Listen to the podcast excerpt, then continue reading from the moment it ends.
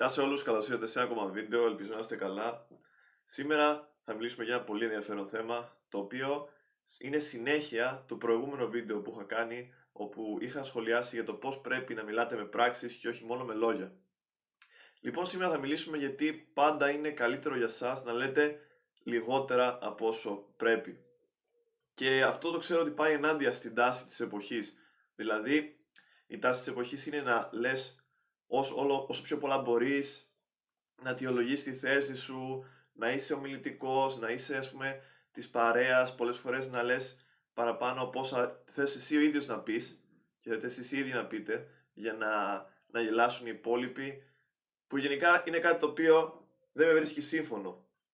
Ε, και κάτι το οποίο μπορώ να πω ότι στο παρελθόν μιλούσα πολύ παραπάνω από όσο μιλάω τώρα στην καθημερινότητά μου και πολλές φορές έλεγα και πράγματα που ήταν αχρίαστα και που δεν χρειαζόταν καν να υποθούν. Ε, οπότε θα μπορούσε κανείς να πει ότι αυτό το βίντεο είναι η τέχνη της λακωνικότητας.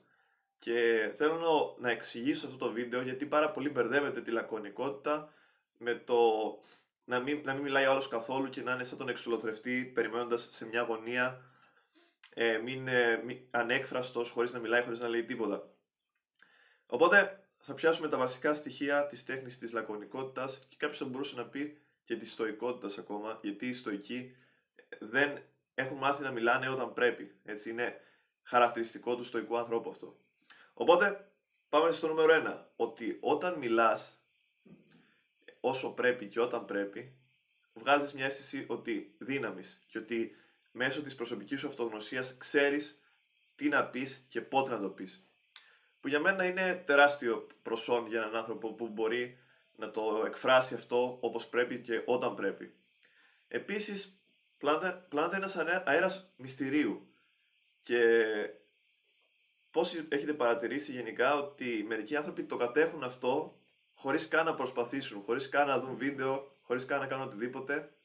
Παρατηρούμε μερικούς ανθρώπους οι οποίοι δεν το κάνουν καν συνειδητά και δεν μιλάνε, δηλαδή σε αφήνουν να σκέφτεσαι τι ίσως σκέφτονται.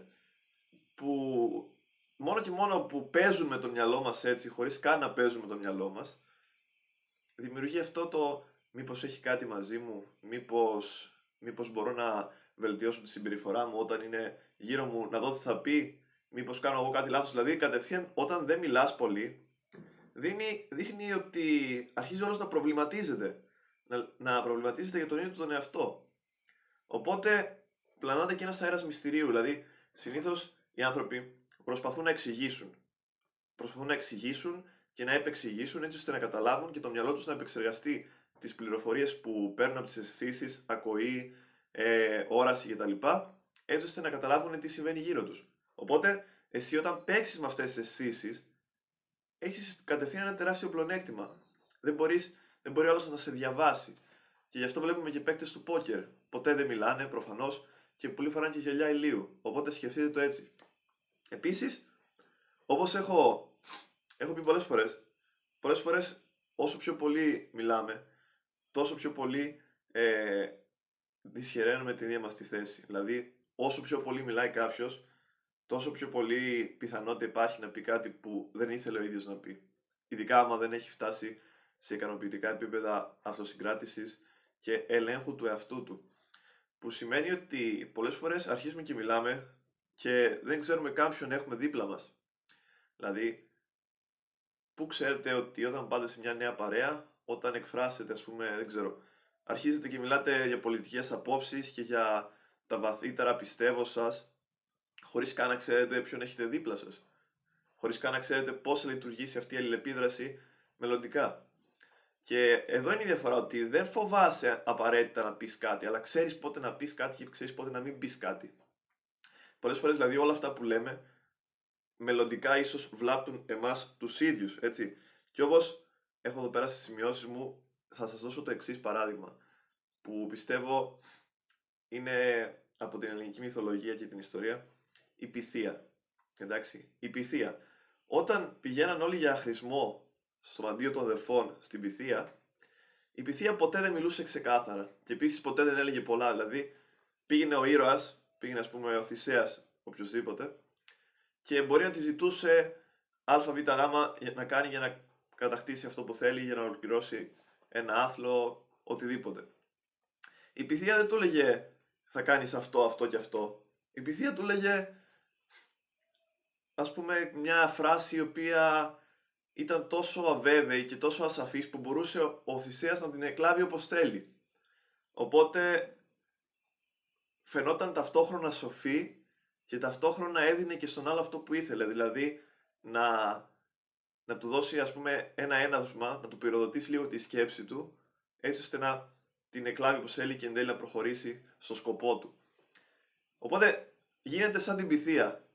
Το ξέρω ότι είναι δύσκολο έως ακατόρθωτο και ότι πολλοί θα λέτε τώρα τι λέω στο αλλά γίνεται πυθίες, δηλαδή προσπαθήστε μέσω να αφήσετε αυτόν τον αέρα μυστηρίου, έστω και λίγο, στη ζωή σας. Μην εκφράζετε για τα πάντα, σε όλους, χωρίς, χωρίς σκοπό, χωρίς λόγο.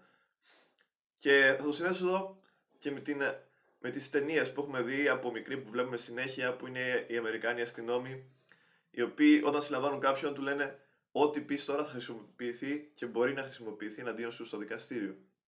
Εντάξει, και θα σε τιμωρήσει ο νόμος επειδή μιλάς. Και όταν το είχα ακούσει τις πρώτες φορές δεν είχα καταλάβει το νόημα. Αλλά όσο περνούσε ο καιρός το καταλάβαινα. Δεν έχει νόημα να μιλάς.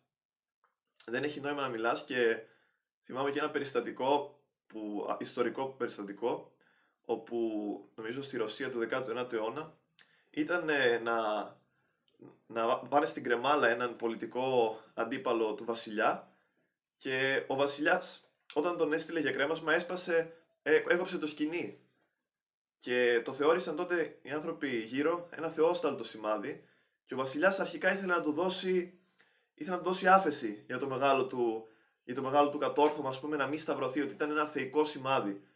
Αλλά όταν αυτός που γλίτωσε από την κρεμάλα έπεσε στο έδαφος, είπε το εξής, είπε ε, στη Ρωσία δεν ξέρουν ούτε μια κρεμάλα να, να στήσουν. Και εννοείται ότι μόλις το έμαθε αυτό ο βασιλιάς, ακύρωσε κατευθείαν την άφεση και έλεγε θα του δείξουμε ότι έχει άδικο.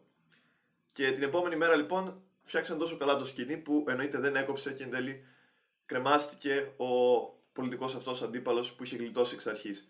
Οπότε πολλές φορές βλέπουμε ότι τα λόγια μένουν, όπως λένε τα γραπτά μένουν, scripta manet, τα, και τα λόγια μένουν. Και όταν πεις κάτι δεν γίνεται να το ξεπείς, δεν γίνεται. Πολλές φορές είστε σε μια σχέση και καταλαβαίνεις πότε ακριβώς χαλάει μια σχέση πολλές φορές, δηλαδή ή μια ανθρώπινη φιλική σχέση, έτσι. Όταν υποθεί κάτι, μένει τόσο βαθιά στο, στο μυαλό του άλλου, που ό,τι και να πεις μετά δεν φτιάχνει αυτό που είπες πριν. Δεν διορθώνει δηλαδή την κατάσταση που δημιούργησες εσύ ο ίδιος με τα λόγια σου. Οπότε αυτό, αυτό έχω να πω. Γενικά να προσέχετε τι λέτε, προσέχετε τι λέτε σε κάθε περίσταση και αυτό σας το βίντεο ήταν όπως είπα μια συμπλήρωση του ότι πρέπει να μιλάτε με πράξεις και όχι πάντα με λόγια. Οπότε ελπίζω όταν δείτε αυτά τα δύο βίντεο να έχετε κατανοήσει όλο το σκεπτικό πίσω από αυτά τα συγκεκριμένα διδάγματα. Αυτά σε αυτό το βίντεο, όπως είπα πριν, να είστε καλά, like, κοινοποίηση, εγγραφή και μέχρι την επόμενη φορά, peace σε όλους.